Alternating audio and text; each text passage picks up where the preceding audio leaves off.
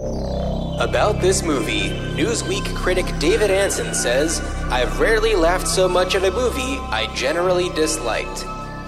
Duane Byrge of The Hollywood Reporter says, This comedy's warm and soothing nature will give mainstream audiences in these dysfunctional family times a perfect holiday uplift. And Letterboxd user Kanye asks, What did Marriage Story give us that this movie didn't? On this episode of Ruined Childhoods, we decide the fate of Mrs. Doubtfire.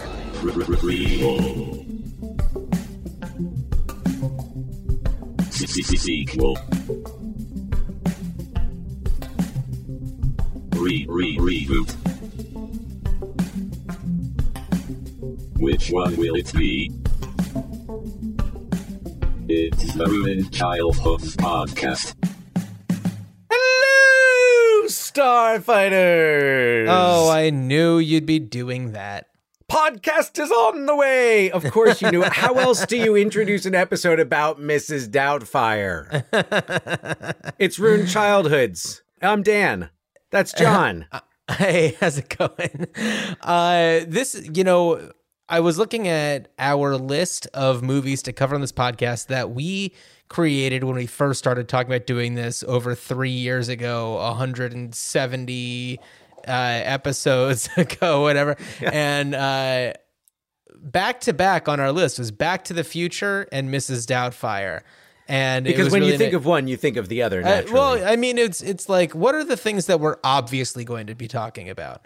And so uh, Doc Mrs. Brown Doubtfire- takes Daniel Hillard back in time to save his marriage. Oh boy, oh boy, oh boy. You know, I I've been I, I've been thinking a lot about Back to the Future lately because um it's a movie that I'm I'm showing at an, an a summer outdoor movie series, and so I had to like purchase uh the the materials and everything, and of course I was like, man, I just bought these on like uh iTunes or whatever, and it's like I thought you were I should have just what's that? I thought you were going to say that you had to buy a VHS tape for like seventy five thousand dollars. What did you see that about that? Like the VHS copy of copy of Back to the Futures that was like auctioned for like an insane amount of money. I, I didn't like read all about it, but I imagine it was still in its original wrapping because I'm sure know- my overplayed VHS copy of Back to the Future is worth nothing.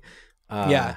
Uh, it's not worth the plastic that it's uh, encased within. So, uh, you know, it's it's uh, really funny, Dan. I could have sworn Yeah, that you seventy five thousand. Sorry, go ahead. I could have sworn that you were calling it Back to the Futures, and it made me think about you know uh, commodities trading and like corn futures, and then that got me thinking about trading Pork bellies. places.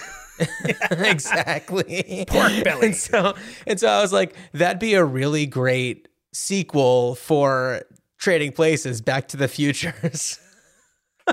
trading places to Back to the Futures.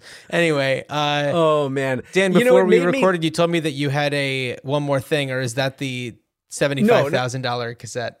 No, no. I, but the, while while we're on that, I wanted like reading about that uh, made me think of the old of of the promotion that uh, McDonald's had like back in I want to say the early '90s, and it was Okay. something where like if you bought a Happy Meal or just like a combo, I guess you could get you. There was like for five dollars, and I I think it was like Back to the Future.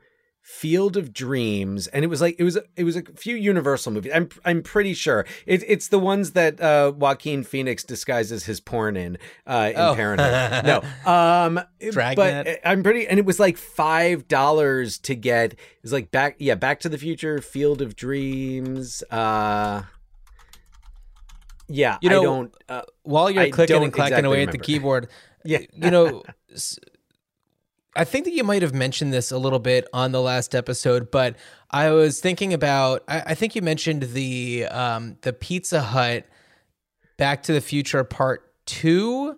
Uh, you know, like book it or whatever like uh some some like kids meal thing where like you would get some sort of movie tie-in object and i don't remember i think i'm i'm trying to remember if it was back to the future part 2 or teen wolf 2 uh, which was 87, but there was one where they had um, these like crazy sunglasses that were like they they were very 80s but also like future cool sunglasses.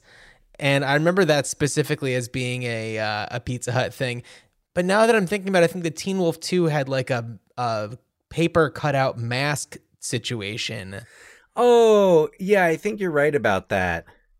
I think you're right about yeah. Yeah. no, the Pizza Hut thing was just that like we went to Pizza Hut either before or after seeing Back to the Future 2 to redeem our our book it points. but i think that there was some sort of like promotional tie-in where like you would get some sort of uh movie uh object and Well, it one of them was these like Back to the Future too, because that they Pizza Hut was you know prominently featured Right. in in that.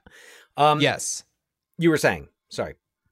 no i you know we're No, just kind of riffing about weren't. fast food Uh, and, and back to the future So speaking of Back to the Future, I believe I had mentioned the musical, and uh, I saw that the musical will be opening on Broadway next year. broadway On the- wonderful on the- Yep, yep, Broadway. Uh, so Back to the Future, the musical, uh, featuring some of the music of Huey Lewis and the News. I'm guessing. uh-huh I mean, I I would have just gone all in and thrown in all of like you know the the Huey Lewis and the News songs and just made it a jukebox musical. But um, you know it's what's something that we didn't really talk about on our back to the future episode. And for all of you mrs doubtfire heads don't worry we'll get to it. But uh in the back to the future uh, episode we didn't really talk so much about huey lewis news. We mentioned how huey lewis was in a cameo role in in Back to the Future, but I don't think that we really talked about the power of love. And I you know Huey Lewis's contribution musically to the movie. And it's funny because like the power of love was it written for the movie or was it just that like it got brought into the movie as like a hey we want a we want a song what you got? And he was like how about power of love? And then it just became like the back to the future like song that was that was used because that's what they were using as uh marty's uh battle of the bands or talent show or whatever it was uh song Yeah. yeah, and so it wasn't just yeah. yeah, it wasn't just that it was a song on the soundtrack that plays over the end credits or something. It's just that it was um in the movie. So I'm gonna I'm gonna quote here now. Oh, damn ads popping up all over the place. Uh, I'm gonna I'm gonna quote or I'm gonna paraphrase from Rolling Stone, depending on how much of the article I can look at without getting caught in ads here. Uh, so in a Rolling Stone uh, feature uh, where they asked Huey to kind of uh, you know tell the story of of the power of love, uh, he was he did write it uh, specifically for the film. Was approached Oh, okay. to to write a song. Was told that Michael J. Fox's character um w- was going to be a uh, big yeah says would have been a huge Huey Lewis and the News fan. And here I'll just read here. Lewis said he says he was apprehensive at first, telling the trio that trio being Steven Spielberg, Robert Zemeckis, and Bob Gale.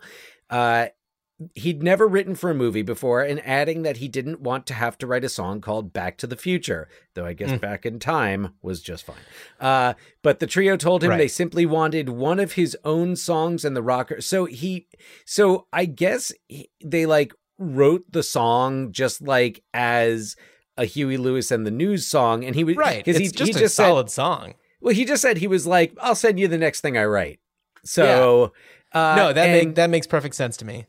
It's i mean it's an awesome song and It's like an it- awesome song. it's i mean like still an awesome song um and it just it i don't know it takes me back it's one of those songs that takes Back me in time. back like um, takes me back in time uh like like that saint elmo's fire is another one that also like uh i th- i believe the story of saint elmo's fi- of the song saint elmo's fire well i'll save it for when we do a saint elmo's fire episode uh, okay, fair enough.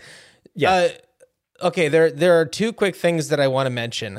Uh, I'll, I'll stay on the Huey Lewis track right now, uh, and then go into something else because I don't want to uh, veer in one direction then have to go right back to another. But uh, one thing that I find really interesting, Dan, is that you are um, referencing an article in the uh, from Rolling Stone, which uh, is a reference to, you know, Bob Dylan. You know, it's like it's uh, Rolling Stone magazine is from that, and uh, not to be confused with it, any association with the band The Rolling Stones. But I feel like the only other band that I can think of that has a a, a name or a tie-in to a publication is Huey Lewis in the News. The News. The, the many publications. The news! really, just just just the news. Well, and I yeah, I thought you were going to say Time, like Time magazine. Uh, No, Like- like come on. you know, because once you get into Time once, you want to get back in time.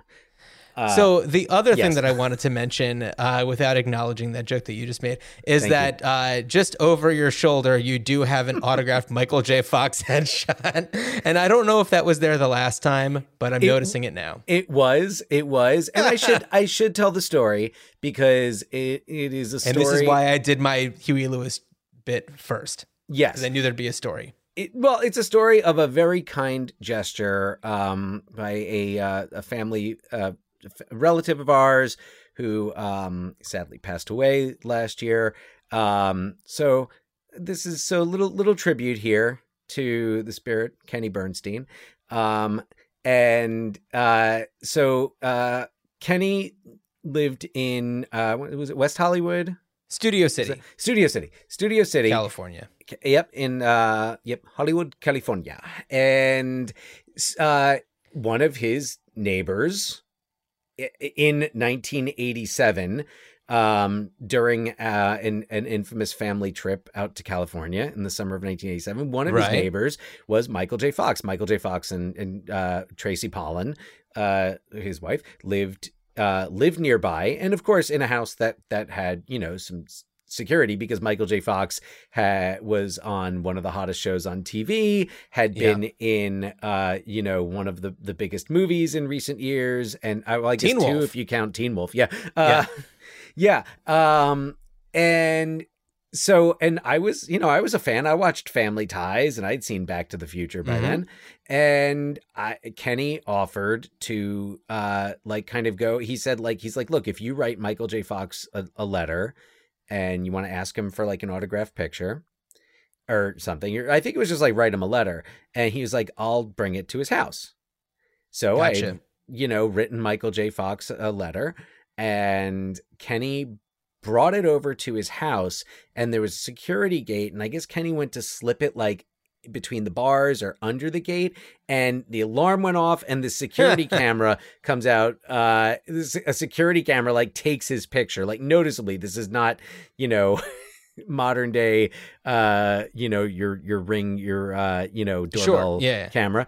And so then kenny wrote a note saying that saying like look your security camera took a picture of me. He's like if you'll autograph a picture of yourself for my my cousin i'll autograph the picture that your camera took of me I didn't know that. That's great. and lo and behold no seriously this is like just one of the one of the sweetest things and just really you know this this is that's who that's how i remember him that's right. Yeah. Yeah.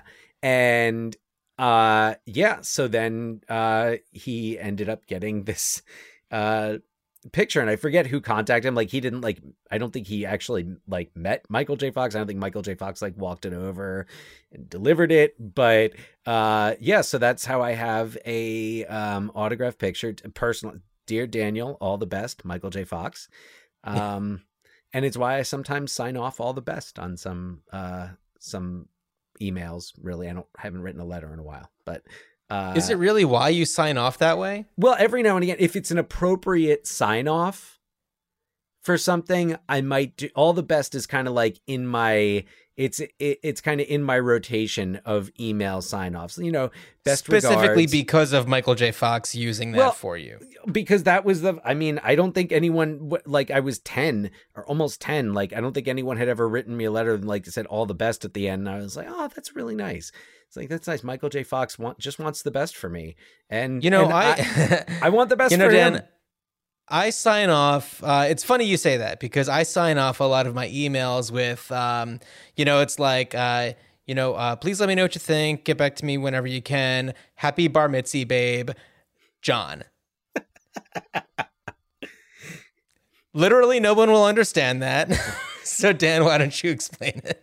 Oh man oh see now you're just gonna have me do i have to tell the whole story behind this No, uh, for let's Long just say story sh- let's just say for one reason or another, Dan for his bar mitzvah got a sign got a a a, a card from Paul and Linda McCartney uh, that said "Happy Bar Mitzvah, babe." Yes, and yeah, the yes, the Paul like one fourth of the Beatles, the uh, you know Paul McCartney and Linda McCartney.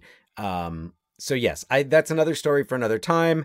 Yeah, So, yeah, yeah, I- yeah. like Uh, when when we do I when we do like help.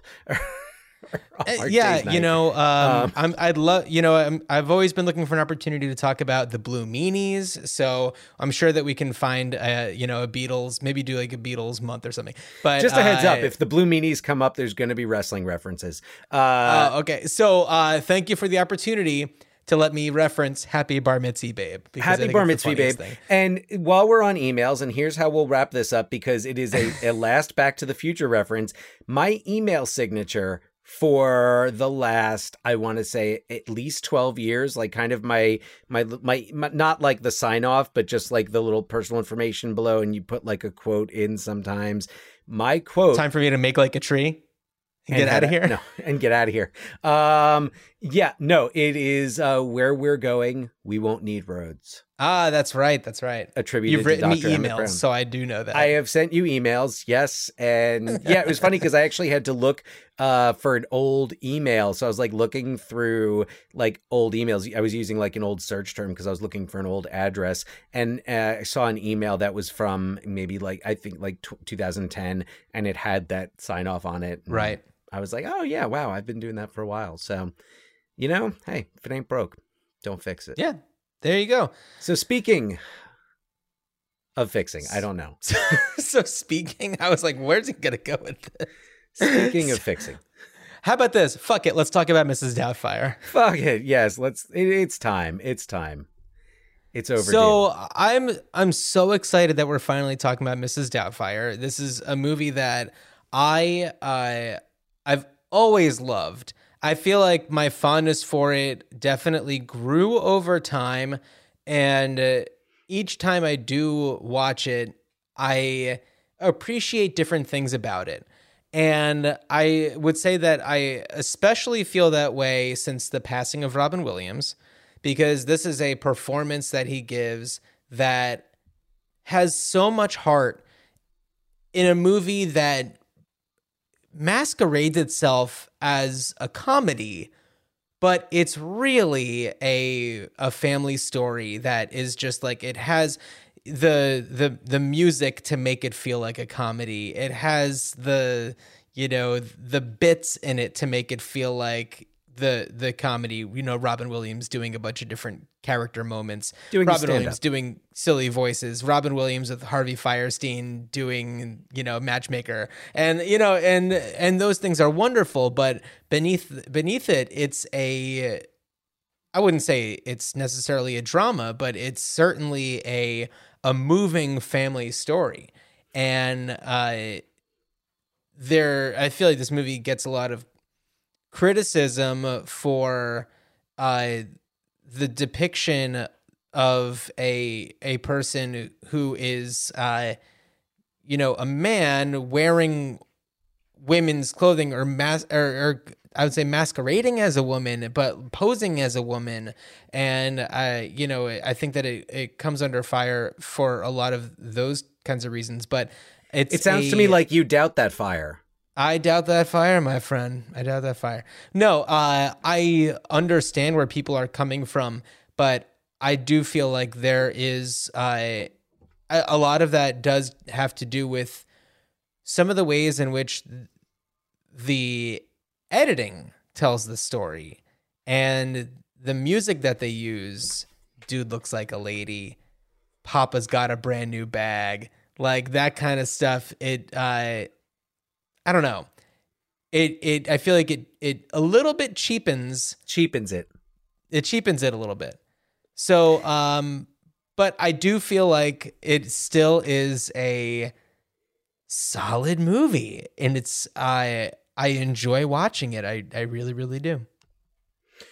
Yeah. So, um, yeah, it's interesting. My kind of relationship with this movie has uh, kind of fluctuated over the years. I saw it when it first came out, like opening, I think opening night, because I remember the Westfield Rialto being packed. Um, and this was, you know, a Christmas season movie, winter 93. Um, and it comes out after uh, a string of of Robin Williams hits. It's like he went back and forth. So his early 90s movies so like you have hook and the fisher king two movies we've talked about before Mm-hmm. um uh, you know one a, a family a family adventure film the other n- not um Yeah. and then the following year also around the same time aladdin and toys which have you ever seen toys I remembered seeing toys when uh, we rented it from Blockbuster or something, and it it didn't uh, sit with me in the same way that uh, his other movies do. it's a weird i haven't seen it i think since the theater uh but it i remember it being a very weird movie joan cusack playing like his robot sister Yeah, Yeah. So, um, and then watching Mrs. Doubtfire, I was kind of thinking about like, all right, well, clearly they're they're uh, you know, this is kind of I don't want to say capitalizing because that makes it sound cheap, but they're they're you know looking to kind of cash in on Robin Williams family movies right. and although I actually feel like the template for his most for like this and Aladdin especially was actually Good Morning Vietnam because Mm. these are the three performances so Good Morning Vietnam, Aladdin and Mrs. Doubtfire where Robin Williams is kind of just doing is doing Robin Williams and right where there's Now, I- there's there's moments where it's like and go ahead and do your thing Right, right, right. Well, Aladdin, I kind of think it's the whole thing, but uh, Yeah. I, I have, I have issues um, with Aladdin. Um, oh yeah aladdin I have issue. I, I, I, it just sorry. Like as soon as he just becomes Jack Nicholson, it just totally took me out of it. Uh, but like Good Morning Vietnam, I thought was a r- spectacular. It's one of my favorites. Um, and it's a spectacular mix of character like his stand up just blended so perfectly with this character that he played very well Yeah. and there's no I don't think there's any disputing Robin Williams was an incredibly gifted actor who like more than deserved the Academy Award that he won and the others that he was nominated for um but then Mrs so th- so then you have something like Mrs Doubtfire and I don't want to go in I'm not going to go too much into it before the synopsis Yeah. but um Mrs. Doubtfire is kind of that, like you said, it, it's a more, it, I don't want to say more serious film, but it is a more, I think, since it, it it is or could be a more sincere film than it ends up, partially because of all like, dude looks like a lady and, Yeah. and all those all those parts there are those moments in there that are i mean there's other moments that are just you know just flat out funny and he's got all these great one liners like i remember it was funny because I, I felt I felt like a few times watching the movie. I'm like, did he? Did, like, I'm pretty sure I saw him mouth fuck, and I'm pretty sure. Mhm. And appar- apparently, there's like an R-rated cut of it. There's because I- he was. i think that that's been debunked Oh, really? Because I, I- would I've- not be. There's a few scenes where he's like, like with the the, the delivery guy. I feel like yeah he- i do not think that there's a uh an actual edit. I'm sure that there's Oh. footage. Yes. But uh, yeah, there's- yeah, yeah, yeah. No, I don't think there's like some type of like director's cut that's going to come out next year on the 30th anniversary that's that's to have just like an F bomb dropping. Yeah, Mrs. it's like this is the this is the cut that Chris Columbus was trying to get through the studio system and yeah. Uh no, I I think that uh there is a really um there are some raw emotions in this movie that you only uh notice if you're I don't know, paying attention beyond the the silliness of it, the run by fruiting of it all, the the boobs on fire, the hello, like all that kind of stuff. You know, there's um there's a lot more to it. And and I also just want to uh mention let's give it up for Sally Field, everybody, who does not get enough credit for how uh she just knocks it out of the park. And if you also just look at like her filmography at the time, this is just after Soap Dish, and it's just before Forrest Gump. Like that is quite the uh the sandwich of movies right there. That is the the triple decker of dreams. she's And great and, we get I some have classic. my I have my problems with Forrest Gump. I watched it the other night to and I was just like, "Oh yeah, I think that this is and see, I think that Forrest Gump is a movie that when in 1994 um wait, was it 93 or 94? Nope, 94. 94. Uh, in 1994, I, you know, there's a lot of like the, the Zemeckis razzle dazzle of like, oh, look how they did that. And people are just like, people are still posting TikTok videos like the ping pong ball is all CGI. And it's just like, ooh, ah. And uh, th- that movie is bad. it's not good. It's such a really mixed not bag. good. What's funny is is is It's I a mixed that- bag. as I was Yeah. as, as I was flipping through the other. This is quick, uh, and I saw that like there there was like a clickbait thing of like you know Tom Hanks talks about the one role that he couldn't play if they made the movie today, Mm. and I thought it was Forrest Gump. It was Philadelphia that he was referring to, but I was I was like uh, I was thinking Forrest Gump. Like, you know and and F- forrest gump i mean yes it there are it's obvious things you know that about the character of forrest gump but there's just a lot of other stuff where it's just like a woof I, I mean i think that for that movie the real hero of it is robin wright i think that she's the you know uh you lose sight of uh, her performance sometimes when Oh. you're just paying attention to the uh, the the camera artistry, but watching it now, and I feel like this is a movie that's not meant to be watched in high definition because you see all of the seams, you see all of the you know the different presidents' mouths not moving with the words. you go behind the seams. you go behind the seams, which is the Like special the- edition of Mrs. Doubtfire special edition DVD. Yeah, that that would only the play halfway behind the seams edition. the behind the seams edition. that is Uh, one hundred percent true. But That is no, a thing. I getting back to Mrs. Doubtfire, I agree with you that I the that one thing that I that I don't think is a problem. I I don't think that the the plot device of uh Daniel Hillard, Robin Williams' character, disguising himself as an older woman it, I would say if, if anything is more kind of offensive, it's it's that like there's no men being considered for this position, and that there's also a I guess uh um transphobic. yeah, it, there's that transphobic moment of oh I don't work with the boys because I used to be one, Right. which Yes. and that's not. I mean, it just it kind of comes and goes. So No, I yeah, I think that that is a joke that you know, in hindsight, they they don't think they would have made, and that's not because it's it was ever a, an appropriate thing to say. It's just like the awareness of that type of thing is just way more present right now, and yeah, yeah, Uh, we're we're aware we're more aware that that people feel like slighted by things Yes. like that and and it's not that they didn't then it's just that people were afraid to say anything and now it's like yeah no you know what that really bothers me and rightfully so so anyway Right. So let me do a little synopsis, and we will uh, we'll go ahead and get on into it. Miranda Hillard is sc- I'm going to start again. I, I'm, I'm having a little bit of whiskey, so that's maybe why my tongue is deciding to say different words. Miranda Hillard is a successful interior designer with her own major firm, a gorgeous San Francisco home, three incredible kids, and a husband who is unable to shake his morals in the name of keeping a steady job.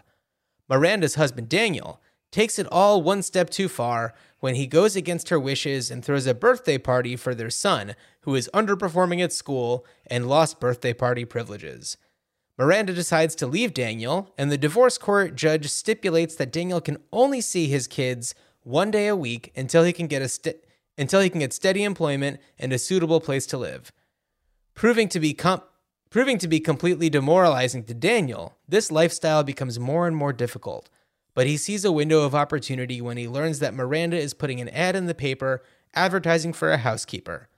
Daniel cons his way back into his kids' lives by posing as an older Englishwoman named Mrs. Doubtfire. Meanwhile, he is also holding a job in shipping for a TV station, accidentally impressing the station manager, Jonathan Lundy. Also, Miranda begins to date an old college friend, Stu Dunmire, who is not ex- which is not easy for Daniel to watch up close as Mrs. Doubtfire. Here's where we get to spoiler territory, but this movie came out a long time ago and it's also been almost 30 Doubtfire. years. Yeah. It all comes to a crescendo when Daniel is double booked both as Mrs. Doubtfire and himself at a restaurant for Miranda's birthday and a meeting with Mr. Lundy. After several drinks, Daniel loses his wits and accidentally reveals Mrs. Doubtfire to Mr. Lundy, but pulls it off by pitching her as a new kids show host. But when his scheme to put Pepper in Stu's jambalaya as a prank backfires, Mrs. Doubtfire jumps to the rescue and saves Stu from choking, revealing herself as Daniel, much to the horror of Miranda and their youngest daughter. When the divorce court insists that Daniel can only see his kids while supervised, Miranda sees how utterly destroyed he is, and they come up with an arrangement for him to take the kids for a few hours each day after school, as long as it doesn't interfere with his new life as Mrs. Doubtfire, children's show host extraordinaire. So, I, of course, we are, uh, you know, skipping past a lot. Uh, uh, clearly, Robin Williams is Daniel and Mrs. Doubtfire. Sally Field is Miranda. Pierce Brosnan is so good as Stu Dunmire. Yeah. Harvey Fierstein is uh, Uncle Frank, and Scott Capurro is Aunt Jack, as uh, Daniel says. Another one Um, that probably wouldn't uh, make the cut these days. Uh, I don't know. I think it would just be Uncle Frank and Uncle Jack. Maybe, but we don't know.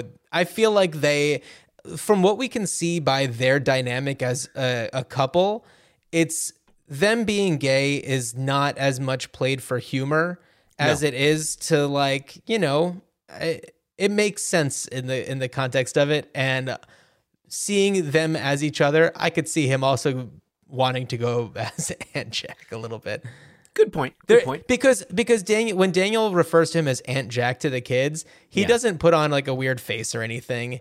Right. He, you know, it's it's very ma- just matter. Um, it's very matter of fact. yeah, yeah, yeah.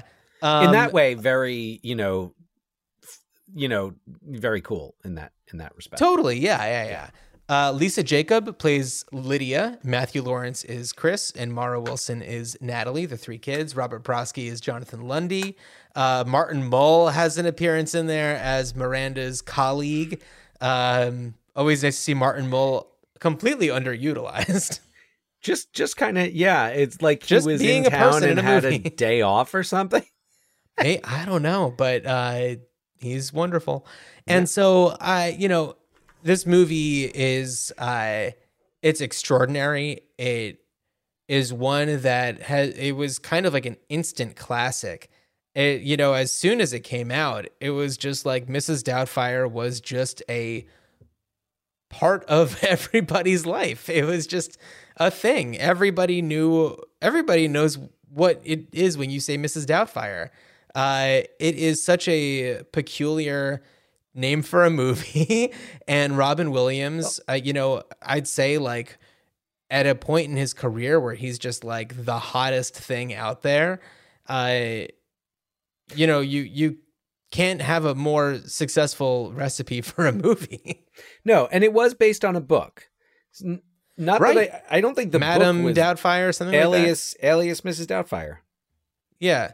I think. And um the the casting for the kids is so good and they play very rich roles in the movie. Uh they each have their own identity and different kind of relationship with their father and they they have things to do in the movie. They're not just like underplayed as being oh it's just the kids. Like they have rich stories that and I mean maybe that's Chris Columbus being Chris Columbus. Although he did not direct- he didn't write the script. no, no, no, no. But No, the but- directing, I mean, it, I that kind of thing with the wrong director, I feel could be uh could not come across nearly as well. Um Well, but I think that would have been foolish to do otherwise because it, this movie is really so much about the kids and about uh parenting and how and how much even though like even though Daniel is, is just kind of a screw up in every other area and he's like a man child, he is a devoted and loving father who as he Yeah. puts it is addicted to his children. addicted to his children. It's true. And uh you know what's also pretty interesting about this movie is that uh the movie opens with him in a recording studio performing multiple voices in a syndicated cartoon show. He is doing well for himself. Like he in no way is uh pitched to us as a struggling actor. Uh, we uh, do we do hear that he has a tendency to lose jobs, but it is a he to get to the point where he is in his career, that's a lot of work. Well, although it, it uh and I, I have to admit, like there were a few things that I, I kind of just like looked into because I was like, he's doing all he's doing all the characters and he's kind of doing it after the animation is done and Right. the animation looks old. So the theory is that he's actually doing like overdubs or that it's something where like the original audio, like something was messed up on it. I don't know. They don't explain We don't that, know. We don't but know they that. do. But they do say like he's constantly between jobs. Right. And in the argument that he has with Miranda when she ultimately says that they should get a divorce, uh, it is established that they had this uh, before they had kids and everything. They both were very, you know, they stood up for what they believed in and they wanted to make sure that, like, whatever they were doing was, like, ethical and that they wouldn't sell out, essentially. And something that I've missed in previous viewings of this movie is that real struggle that they're having in their marriage where she has changed and he is hmm Peter Pan. Anybody?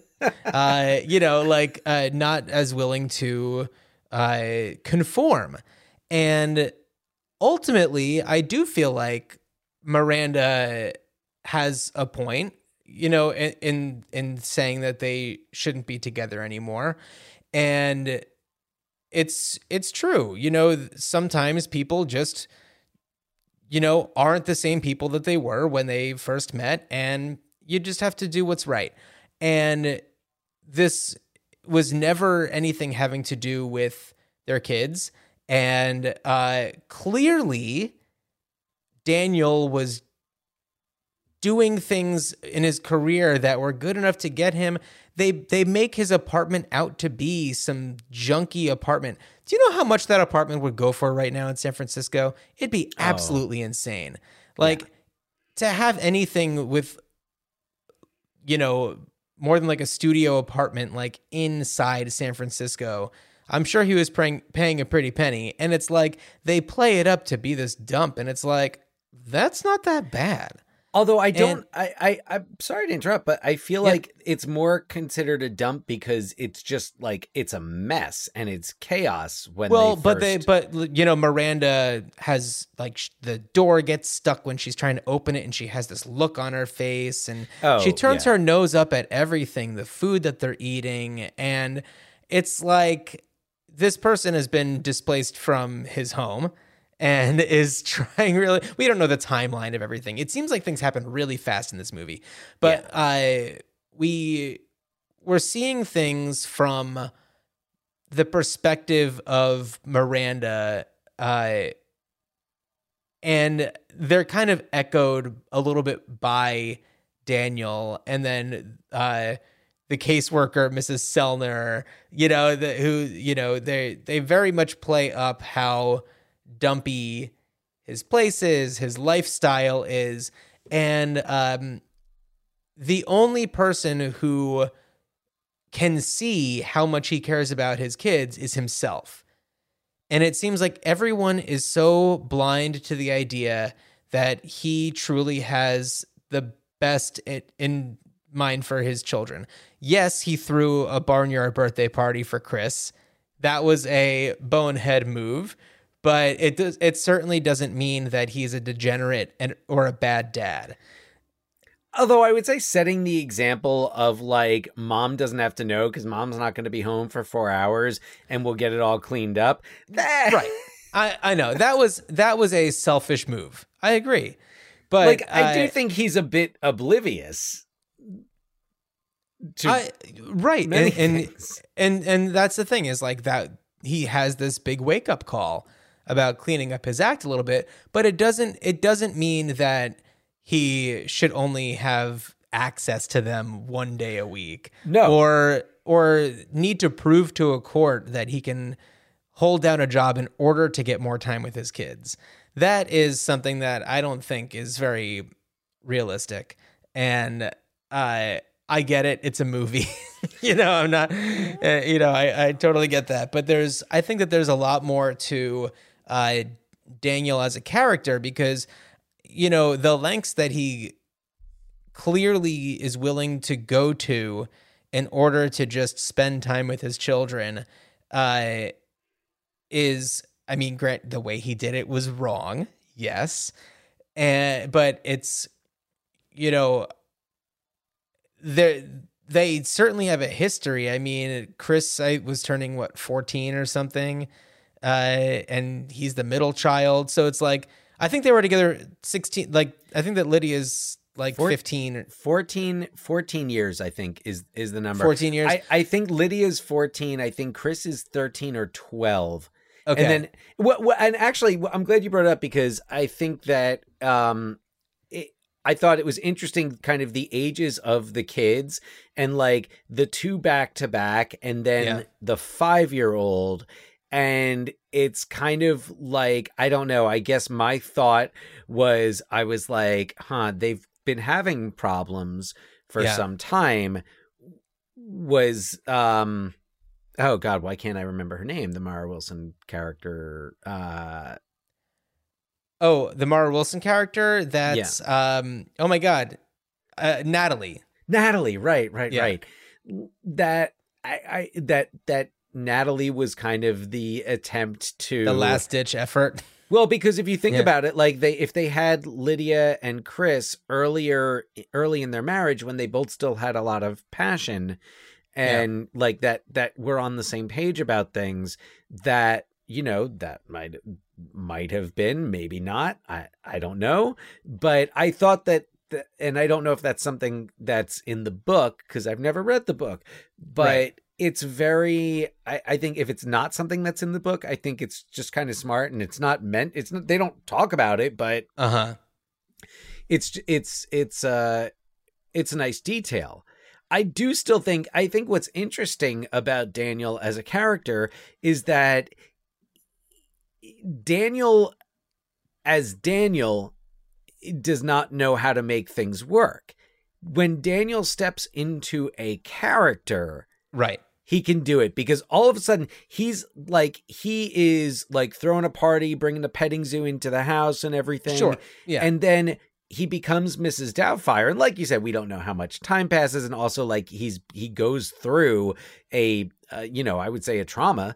Uh, Sure. b- between then and uh but as Mrs. Doubtfire, all, like on his first day as Mrs. Doubtfire, he's un he's throwing the TV remote into the fish tank, Yeah. and uh, you know, the, the, all the kids want to do is watch Dick Van Dyke because they're okay uh, because I because they probably watched it with him. Another thing that they don't mention, but I'm like, how would these three kids be so into Dick Van Dyke? Well, of course they must have watched it with their father, who I'm who would have grown up with it and like definitely would have loved that show. Just one of the best comedies, You know, Dan, sitcom comedies. we see those kids watching, I think, two different programs the Dick Van Dyke Show and some sort of, uh, you know, 1930s monster movie with yeah. somebody with like a clay face or something.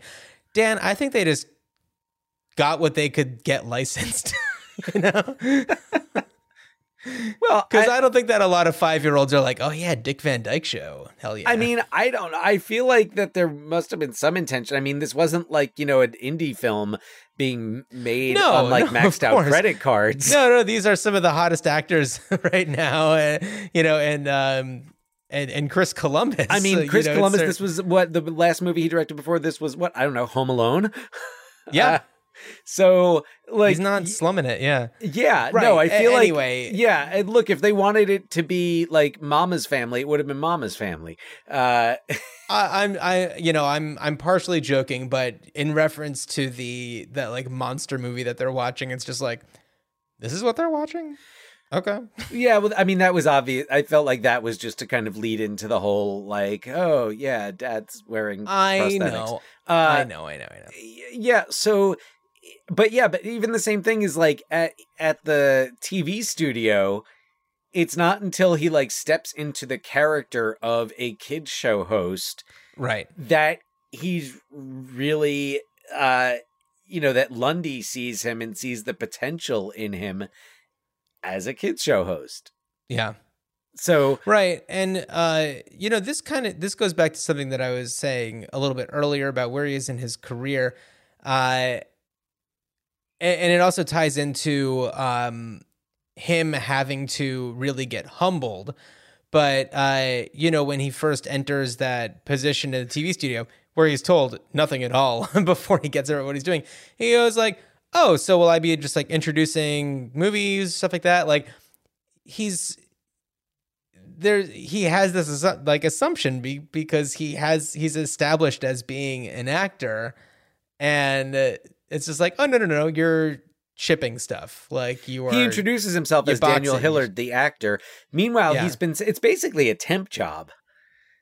oh yeah it is the bottom of the uh of the pile there and um yeah having to really just like start everything from scratch but uh anyway um it's a really fascinating study of of somebody who really has to reinvent themselves and in order to find out like who they really need to be in their in their life and in their children's lives and i th- i think that uh you know watching it from a different perspective as an adult uh and, and I've watched it as an adult before, but I feel like I've I haven't watched it with as critical of an eye. And you know, also this is you know we I don't talk about a lot of like personal stuff on the show, but I'm right now in the well middle slash tail end of going through a divorce myself. It is not a tragedy. Uh, you know, every uh, my my almost five year old child is doing great, and there's uh, and I am very fortunate to have a uh, a solid relationship with her mom, and you know we are understanding of each other as co-parents, and that's something that uh, Miranda and Daniel didn't have. Um, he definitely mentions the idea of going to couples counseling and she just says like no there's no point and i think that you know it's it's a mentality that i think has changed since the early 90s about, you know, why people would get divorced. And uh, the idea that somebody has to be in the wrong or you know somebody has to be the the better parent. Because i think that also what comes across in mrs doubtfire is that miranda is being painted as being this the heavy. monster.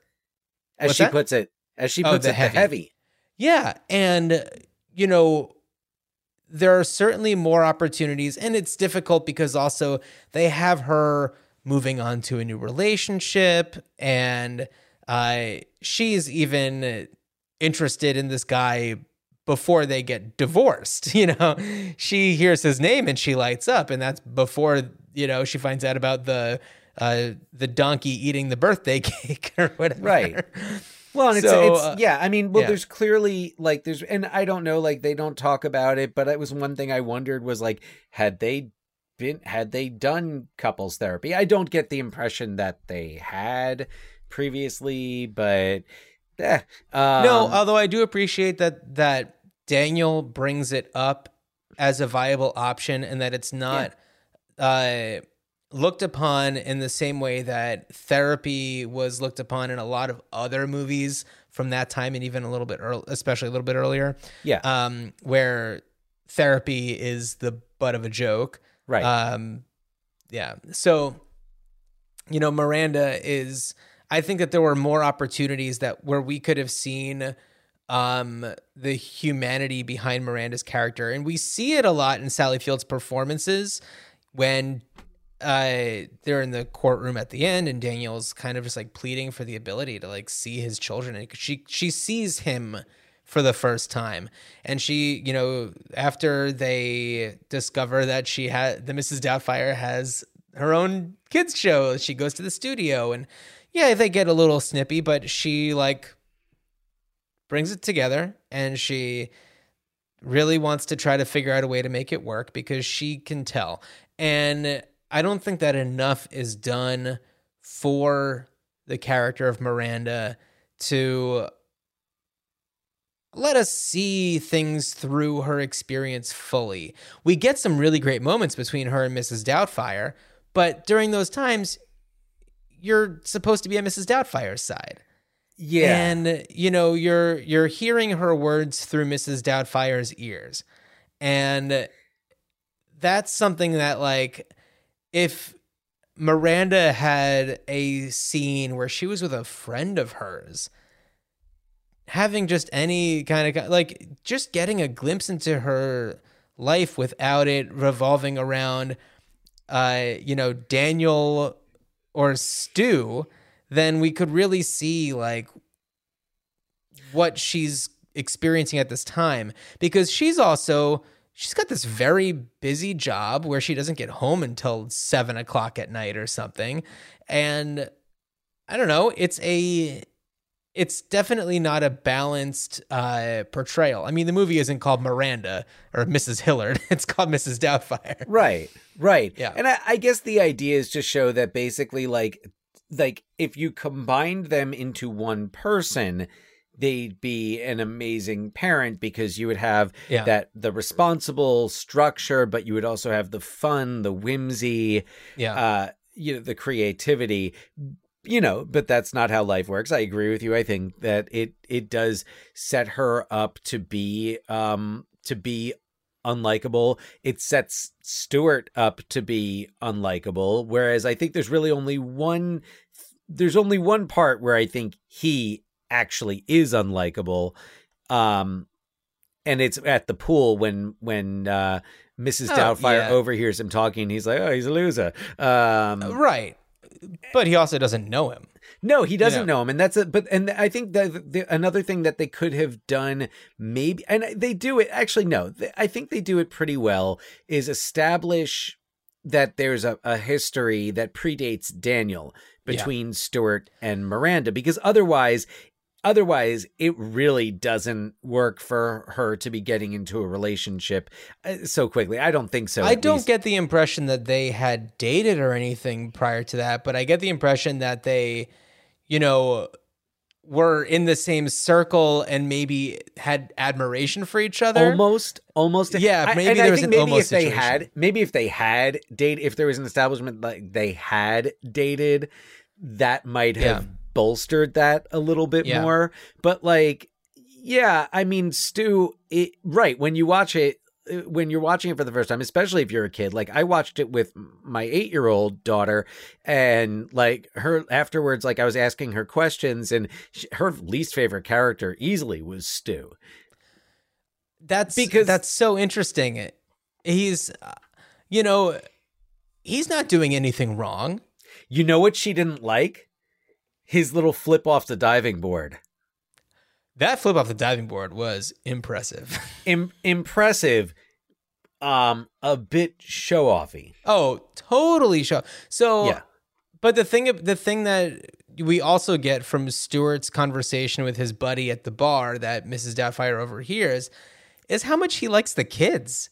He's crazy about the kids. He's, you know, Mrs. Doubtfire slash Daniel doesn't overhear him talking about how he's, you know, it's, you know, got this hot woman who's, you know, finally available or anything like that. He's talking about how much he likes the kids.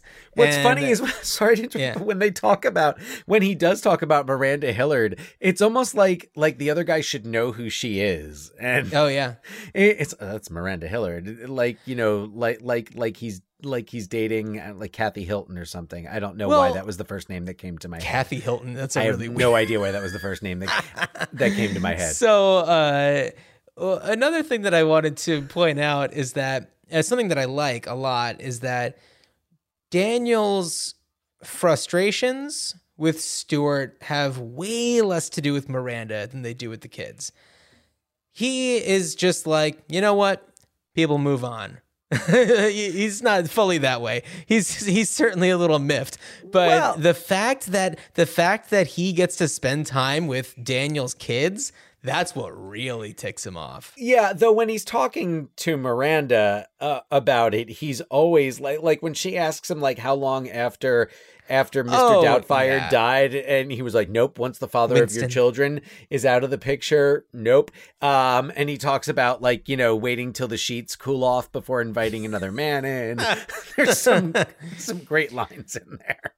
Yeah, no, but you can tell that like what really gets to him is that Stuart is playing with his children. And his children he like should be- him. What's that? And his children when he walks in Oh, that yeah. one scene where he walks into the house and Stuart and Miranda are sitting there with the kids like a family Yeah. that you really feel it like you you just really feel like he's so iced out there Yeah. Yeah, you know, and there's also so there is a scene where um where Chris discovers that Mrs. Doubtfire is a is a man. Chloe's favorite gets- scene Oh, I mean, it's it's a great scene. And um and he and Lydia are, you know, Daniel reveals that he is himself to Lydia and Chris and they they have this this moment. I think that um it's what I would have really liked is a little bit more of them in another scene talking like maybe Natalie's off doing something else and they're just like, "Hey, so I'm really sorry about this Stuart guy. I know that's got to be really uncomfortable for you." Yeah. you Yeah, know, right? like uh and I feel like I feel like that would let you get away with things more like Lydia and Chris uh being cool with Mrs. Doubtfire being at like the dinner at the end and stuff where I feel like Lydia probably should have been like "Eh, Mrs. Doubtfire, you know what? If you have plans, do your thing. you know. Right. Uh, Yeah. because it's like, oh, that's gotta suck to sit back and watch that. Yeah. yeah well that But oh, then you wouldn't have the climactic incredible ending. help is on the way although man he really does try to kill Stuart because Stu's all like yeah no I'm really allergic to pepper Yeah. and well, you also have to remember that Daniel was extremely drunk at that point. Well, Oh yeah, I'm Yeah. yeah a ton of scotch. I, I'm and I'm having a, a whiskey in honor of their dinner. I Uh, was wondering that when you said you were having whiskey. Whiskey. Sorry, I was thinking about what I'm drinking, which is sake. Uh, oh uh, not at all in honor of that, just because we happen to have some sake left. And Oh, I- okay. I, appreciate a good sake. sake is Uh, great. Yeah.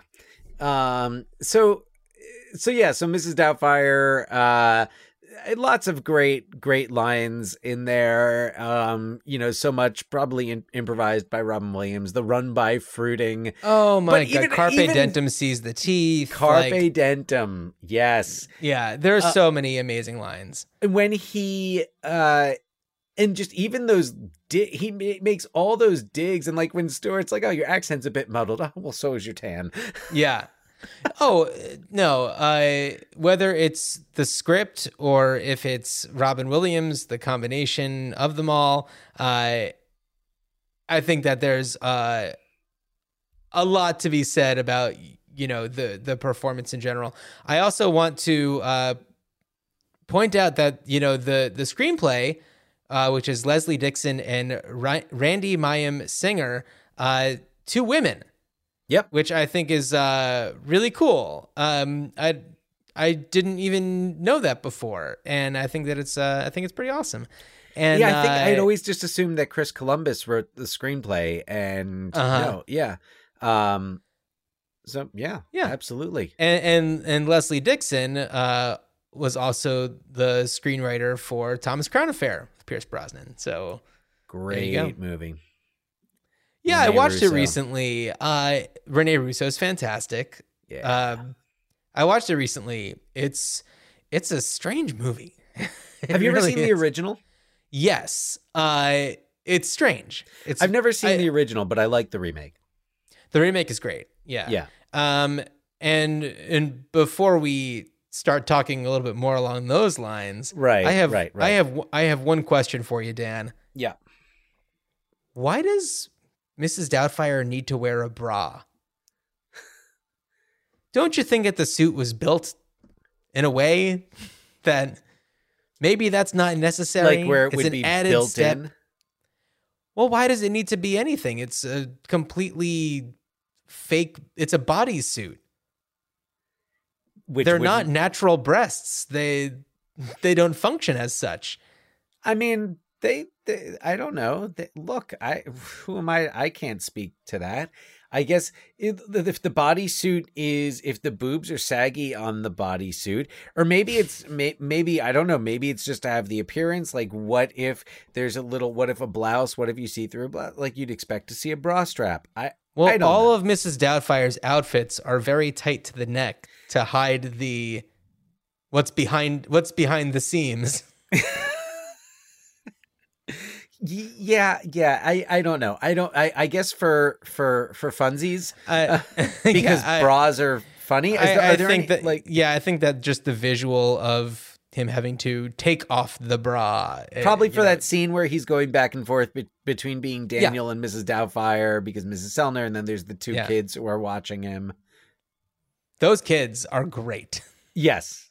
Yeah. You could not have picked two better kids to be the neighbors from across the street laughing at Perfect. him. Perfect. Perfect. And the looks on their faces when he sees them is just uh, Yeah. fantastic. Uh, so, It's a it's it's a it's a wonderful movie. And Dan, uh, you know, I I had to go ahead and make that dumb co- joke about the the bra thing, and not just go with the great segue that you had about the word remake. oh, about re- but- yeah. But Dan, uh, what would you do with? This? Oh well, I thought I, I I thought we were going to lead into discussing whether or not it holds up. I thought that's where the bra thing. the bra. going. Yeah. and the answer is yes, it does hold up. But anyway, to an extent. Yeah.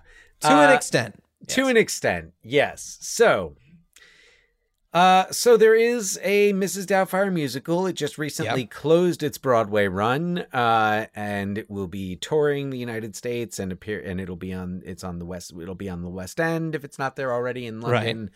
Um eh, and and i think that works. I think a musical uh works uh works for this movie.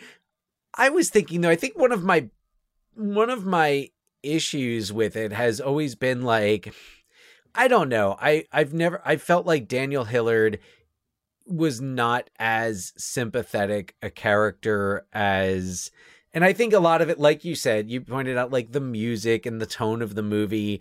I think that was what kind of fed into that a bit. And I've always I don't know. So I was trying to think I was like how do you make this movie and maybe have your your have your your main character, your protagonist be a little more, I don't know, sympathetic. And the route I went with this is kind of weird. Um so I went with a loose remake on this. Okay. Where it, the concept is is the same, but the story is almost entirely different. So our our protagonist is um is a man. We i mean maybe he was a struggling actor uh or or not or someone who was just kind of like you know doing these like you know odd jobs but someone not really as successful um you know financially as as his wife. And he uh ends up somehow uh uh in prison. I have it as being he's uh he is framed for arson. Uh okay. And he he uh he's in prison. He goes to prison for like 5 years and uh his he, when he's inside it's, it's kind of like his wife is like I this is not who I thought you were and she divorces him. She wants nothing more to do with him. He's trying to kind of keep contact, but over the course of his time in prison, uh, it's just like she just kind of cuts off all all contact. Um, I, I, I'm, I'm, I was toying with some mafia involvement, oh, not geez. with him, but like with the arson. So because this is where it goes. So he gets out he's trying to like this framing has him set up to be such a a criminal. I mean, think similarly to uh, to Ant to Ant Man to uh Paul okay. Rudd in Ant Man, but not not nearly. I mean, he was actually a thief. Um, right. You know, our our guy here is innocent, and so he gets out. And he's really trying to establish ties with his family, including his his two kids who haven't seen him now in five years, and the daughter that his wife was pregnant with when he was put away. So, uh, you know, that's your Lydia, Chris, and and Natty. Uh, and so he's and the only way he can establish this relationship is by answering the ad for for the housekeeper and and I, I would set it up where like this where like the mother or the the Miranda here um who's an attorney in this in this version. Uh, okay. Miranda has uh she's been through just so many different housekeepers and eventually she's like I need like a celibate old lady and she's like that's i'm like i've been through so many you could have a montage of all it's kind of like all of the people that robin williams pretends to be calling yeah. for the job like they actually get hired over the course of of those years right uh so you know, of course, because it's a Mrs. Doubtfire re- remake, he becomes Mrs. Doubtfire and uh-huh. um is and kind of is trying to build his relationship with his kids as Mrs. Doubtfire while he's also trying to clear his name. And uh-huh. meanwhile, his wife is uh is has kind of started up this little fledgling relationship um with another attorney who uh eventually and maybe it's maybe it's like the the district attorney or the ADA and that's eventually Daniel actually has to when he has like enough evidence to clear his name he uh-huh. has to go and of course because he has all of these like whether it's newspaper clippings or like if it's you know it's set modern day he's just got like all these tabs up on his computer with all like mm-hmm. the news about the fire so of course that's where the police doubt fire was um was accidental, which is that that's the exact headline yeah. in, in, the movie. So uh, you'd have um, he's trying to clear his name and find the people who are actually responsible, and I, I, having some type of like mob tie in there could uh could work especially if like the the Stuart character is a, a district attorney or assist, assistant district attorney, whatever. I'd say district attorney. Let's go big. And Okay. uh, uh, so he eventually has to go to him for for help. Um, and I feel like you could still have the climactic dinner at the end, but this time it would be where he's meeting with like it, it's it's it's like a setup where he's meeting with like this the, whoever the m- person was that like got him involved that that Right, framed him. so it's kind of like he's meeting him and just almost like to to say like you know look i've got like maybe he's wearing a wire Oh, mm, okay. and so that adds a complication to it um to that scene but he ends up drinking because he's so nervous and you know i mean you could have a lot of you could have some similar things happen but i mean you're not it's not going to be robin williams so you're not going to make it a robin williams movie. Who who would it be? Oh you know i oscar isaac uh Oh, I don't know. No, I hadn't. I I hadn't uh, thought that much about it, but Gotcha. Okay. uh you know i um you know spin the wheel Uh, i i i don't know it could be like there so much talent talent out there um i i mean i don't maybe bill hader uh okay. Uh i mean bill hader is is great and i you know love what he does and we we know he's funny we know he can pull off the drama as well And we know that he can pull off wearing different costumes and different looks. Yes. Uh, yeah. e- exactly. yeah. Exactly. But uh, like, I don't know. I'm not. I was kind of more in coming up with this. I was a little uh, because I mean, of course, the original Mrs. Doubtfire is a vehicle for Robin Williams. Totally. Although, you know who else I could have seen do, uh, doing it at the time, and I know that there were rumors. I know that there were rumors about Tim Allen and like Oh, rumors jeez. rumors about it being intended as like a home improvement like spinoff or but no martin short is the only Oh, i think was the oh, yeah. only other person that i could think of that i was like in 1993 martin short could have pulled this off what robin Oh, williams man. is perfect robin williams was What perfect year? What year was Clifford? Because that's the uh, 94 kind of the opposite. Was that ninety four? 90, 94 Where he goes ten year old boy. right but imagine think about a martin short mrs doubtfire right Oh, it would that would be great. A- that would be I mean, Robin Williams and Martin Short have like, you know, equally quick wits, and the way that they can pull off the those those fast jabs and quips, like yeah those are the two people, especially at that time. Um, interesting. Okay. So yeah, I don't know. So that's where I'm. go- I don't know. I mean, do you have any other? Do you have any casting I- ideas? Oh, casting. Um, I guess for my for my for your idea. version, I mean, I could see like a. Uh, it's see the thing is like you have to also picture them as as an old lady. So it's like who could pull something like that off, and um, it's a weird thing to think about nowadays because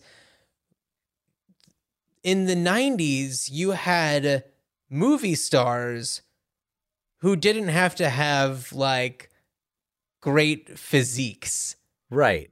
being uh being an amazing actor who was in leading roles didn't require you to work out and uh As uh, as Mrs. Doubtfire clearly No. shows, and, No, hey, be- no respect because he's such a dedicated dad. He's got the dad bod. it's got the dad bod Absolutely, Uh, mad. so respect. these days, I mean, and that's not to say that everybody right now is, you know, in in that type of situation. I mean, uh, not to make any, uh, not that this is in any way a jab at physical uh, appearance, but like somebody like Gak, Gak, Zach Galifianakis would be, you know, uh, somebody who could pull off a little old lady thing and have it be like really funny and weird um, and would uh, still be like you know in that age range to be able to do that kind of a thing. Um, let's see if there's anybody i'm i'm thinking of people who could pull off a funny like old lady kind of thing without it being so like But it would have Like, to be. I'm a little old lady, you know. It would have to be believable. I also think for me, this idea, what it does is because another thing that I think about when I'm watching Mrs. Doubtfire is how do they not. How do they not like? And Sally Field has that one moment where she's like, "Ah, "I feel like I know you." I'm Yeah. like, "You were married to him for 14 years. Yeah. How do you not? How are you not like get, like catching it and you let it go? Like you, Yeah. you let it go. You're like, ah, whatever. It's Mrs. Doubtfire. But I'm like, I at least feel that like, all right, you send this guy and prison changes people. I don't speak from experience here, but this is what I've heard. And uh you know, I I feel like that kind of can can help smooth that little bump in the road over. But right.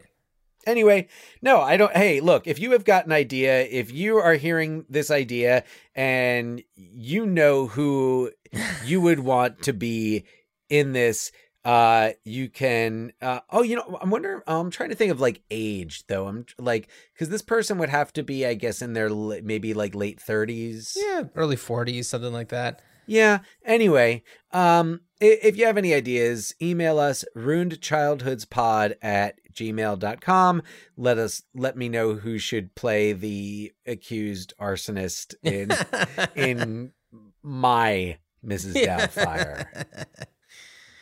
you know, Dan, you uh you mentioned the the stage uh adaptation of Mrs. Doubtfire, but uh I think that you forgot to uh include a uh a thread on a TV show that was uh directly Oh. inspired by Mrs. Doubtfire.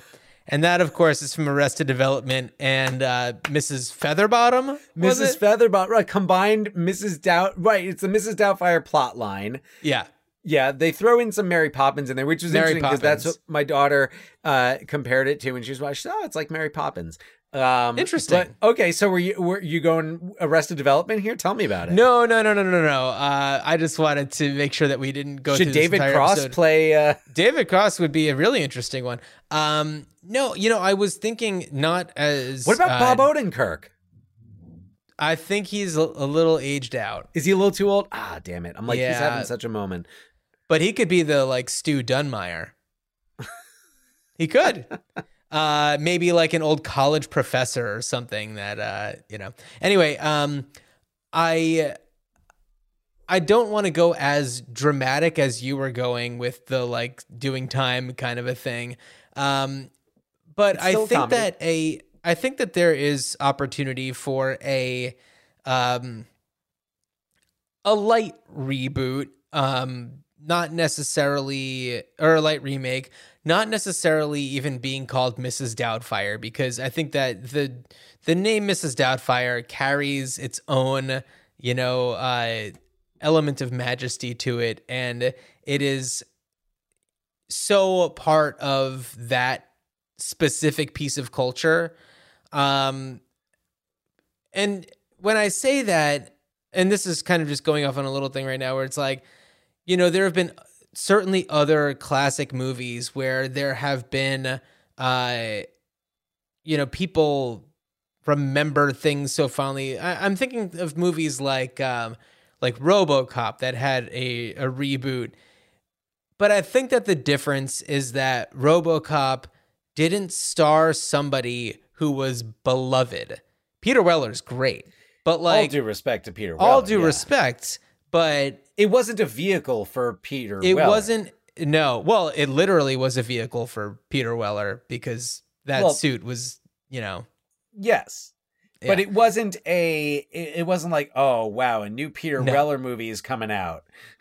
No, no, no, no, no. And, and that's what I, that's what I'm saying is like the the name Mrs. Doubtfire, the combination of words doubt and fire, like anywhere near each other is Robin Williams. So I think that there's a um, a way to do it where maybe the maybe this takes place in a world where the movie Mrs. Doubtfire actually exists and is you know eh, you know in in a way referenced but like i think that there's an opportunity to tell a similar story where it's um and, and I'm I, okay, I'm going to try to piece this together in a way that makes sense. So let's say there's uh, somebody who is um, going through a divorce where it's understood, where it's just like, okay, this marriage, it's not working. Mutual understanding, they they take care of things, but for one reason or another, the uh, the process of the divorce uh, f- somehow separates him from his children. Eh, Like, you know, just doesn't get any type of fair custody. And there's just legal red tape all over the place. And maybe there isn't so much of a battle between the the people who are getting divorced. Maybe they scheme something up together to work together to get around the legal system. And the way that they do it, and I think that what's so brilliant about Mrs. Doubtfire is that Daniel Hillard is an actor and has the ability to be a character for a prolonged amount of time convincingly. And I think that one of the things that um, you know people think so fondly about when they think of Mrs. Doubtfire is that scene where he has to be himself and Mrs. Doubtfire to Mrs. Sellner uh, when he's got the cake frosting on the face and everything. And I think that it's more engaging to watch him have to fool her than uh, the the moments when he's trying to fool the person who's known him for 14 years. Hmm. And having to you know i i really don't feel like the way that miranda and stu are going about their relationship is bothering him as or is bothering him as much as the being separated from his children kind of a thing. I feel like that's something that's being pushed on us a little too hard. Mm-hmm. I don't think that it's um bad that Stuart exists as a character, but I think that there, you know, deserves to be respect for the the X in this situation. And I would love to see a version where there's like, let's learn from the movie Mrs. Doubtfire to avoid any potential mistakes. you know, like they they look at, out at like all these other movies or people are uh hey, uh maybe they look at the the uh, Dana Carvey movie, Master of Disguise. You know, they look at these movies where people are in all these like other. Here I'm thinking uh, you're going to go personas. Tootsie. Tootsie, well, oof, I would say don't get me started on Tootsie, but you did get me started on Tootsie when we did our Well, Tootsie episode. yeah. Because I feel like it, Tootsie fails at all of the things that Mrs. Doubtfire does right. And uh, Tootsie, his character is a womanizer, whether he's himself or Dorothy. Right. He's So- a much less sympathetic character. he doesn't yeah he doesn't learn much throughout his process uh he's still a piece of garbage at the very end This is true. uh so um, Love the movie, but yeah. I, I you know i got my problems with it. But anyway um i think that there's room for a a mrs doubtfire inspired movie. And uh It's so I- funny. I was Well- thinking, I, I was kind of thinking along those lines, but I was like, I did that for Back to the Future, uh, not not not as thought out as you did, but I but kind of like with that same problem of like, how do you do Mrs. Doubtfire when everyone associates it with Robin Williams? Well- and yeah, you also don't do the old english lady you know right, you you find a different way to do it. Um, maybe it's it's trying to do a lot of different types of people. You know, it's it's Oh. other ways to disguise yourself. little Master Uh, of Disguise uh, Master of inspiration thrown in. Would you Yeah, have Dana eh, Carvey in this? No, Eh, no, I don't think so. No. But um, I, and I don't know who I would have in it, honestly, because I think that it would require. Uh, hey, you know what? You you said Bill Hader. What about Fred Armisen?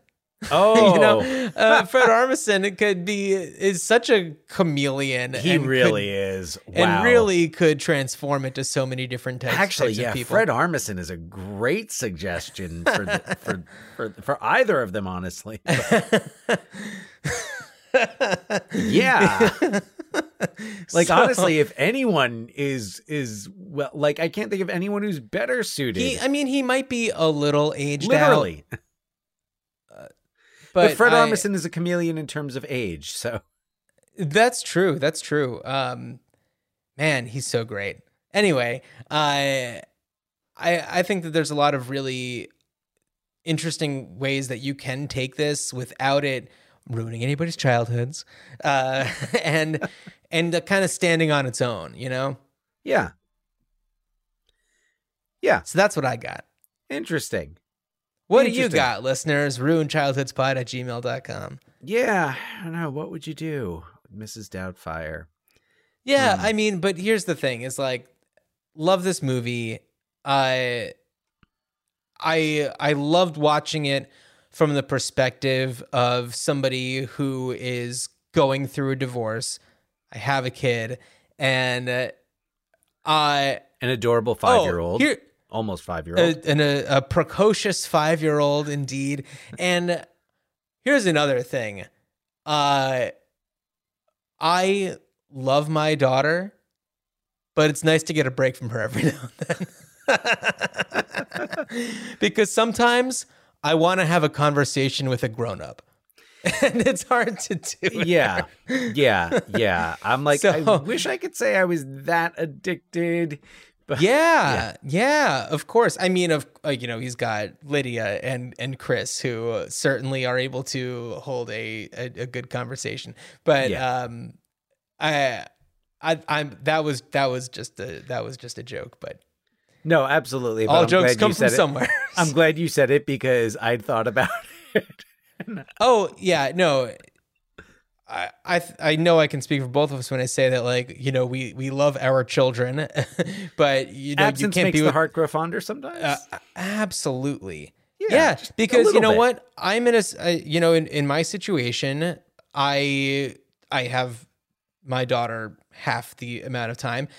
And during the times when I don't have her, if it's a longer stretch of time, I look forward to when she comes back. And then, like, you know, if I'm with her for a longer stretch of time, by that last morning or whatever, when I drop her off at school, I'm just like, it's gonna be nice to like maybe sleep a little bit longer tomorrow, you know, things like that. But um, you know, eh, you make the most of the situations that you're in, and um, for people like Daniel Hillard, sometimes that's not as easy. So Yeah. you have to figure out how to do it. And hey, I I would love it if the actual Mrs. Doubtfire television show is a thing. That looks like a fun show. that looks, yeah, that looks great. It's like Pee Wee's Playhouse, but like a funny old lady. Yeah, like if it was hosted by Maggie Smith. You know, that sounds like fun. That sounds fantastic. I Yeah. yeah. So that's our pitch. all right. Maggie then- Smith's Playhouse. Maggie Maggie Smith. She just throws shade at the kids the whole time. It's it's she's just Oh, like, and Mag- "Oh." and um, oh, Conky. What's the word of the day? whatever it is you're doing, could you not do it so loud? you watch Well, the Dan, why don't you tell everybody what we're doing on our uh, on our next episode? Oh yeah, because our next episode, we're, yeah, Maggie Smith has nothing to do with this movie. Uh, yeah, we're going back to 1986 because guess what, folks? It's it's summer, and I'm not sure how crazy this is going to be, but we are going to be talking about one crazy summer. Uh, Savage Steve Holland directed with John Cusack, Demi Moore, Bobcat Goldthwait. Uh, who we am got I Jeremy missing? Piven in there. Joel Murray, Jeremy Piven. Uh oh, I feel like I'm definitely leaving somebody out. Uh, Niedermeyer from from Animal House. You know the uh, the whiskey's hitting me, so I can't really contribute right now. no, but anyway, But- one so one crazy summer. Uh, yeah, I can't wait to to Wait, watch did you that. Say Demi Moore? I did say Demi Moore. Okay, you did. Okay, should I say it more? Demi Moore. Demi Doesn't Moore. Demi mean like Demi half like half a little much? bit half half as much? Yeah, Demitas. half half more? Yeah, half more. Anyway, Well- yeah, she's. But anyway, it's great, Junkie. It's the follow up to Better Off Dead, which we've done an episode on. So Yeah. uh, excited to jump back into the Savage Steve Holland uh, cinematic universe. Yeah, might uh, people might have uh, seen these movies together in a two pack DVD somewhere. I I think that that's probably something that exists, but uh, probably no behind the scenes edition for this one. Uh, nope, uh, unless you nope. count the a, Godzilla suit. A buried anyway. in sand edition. Yes, so absolutely. We will well, talk about it more on the next episode. Yeah. And and Dan, as you uh, board the bus with the horny old bus driver, I wish you a good journey. good journey. Euphegenia Doubtfire, dear. I specialize in the education and entertainment of entertainment of entertainment of entertainment of entertainment of entertainment of entertainment. Of entertainment. The sun. Could you make me a woman? Showtime. I know you're used to Lucy, but I run daggers for you, daggers for you. I know you're used to Lucy, but I run go pump pump pump some neurons. I know you're used to Lucy, dinner dinner dim, such a shunt. It tastes good, such a shunt. Surprise. Hip hop, bebop, dance till you drop. Hip hop, bebop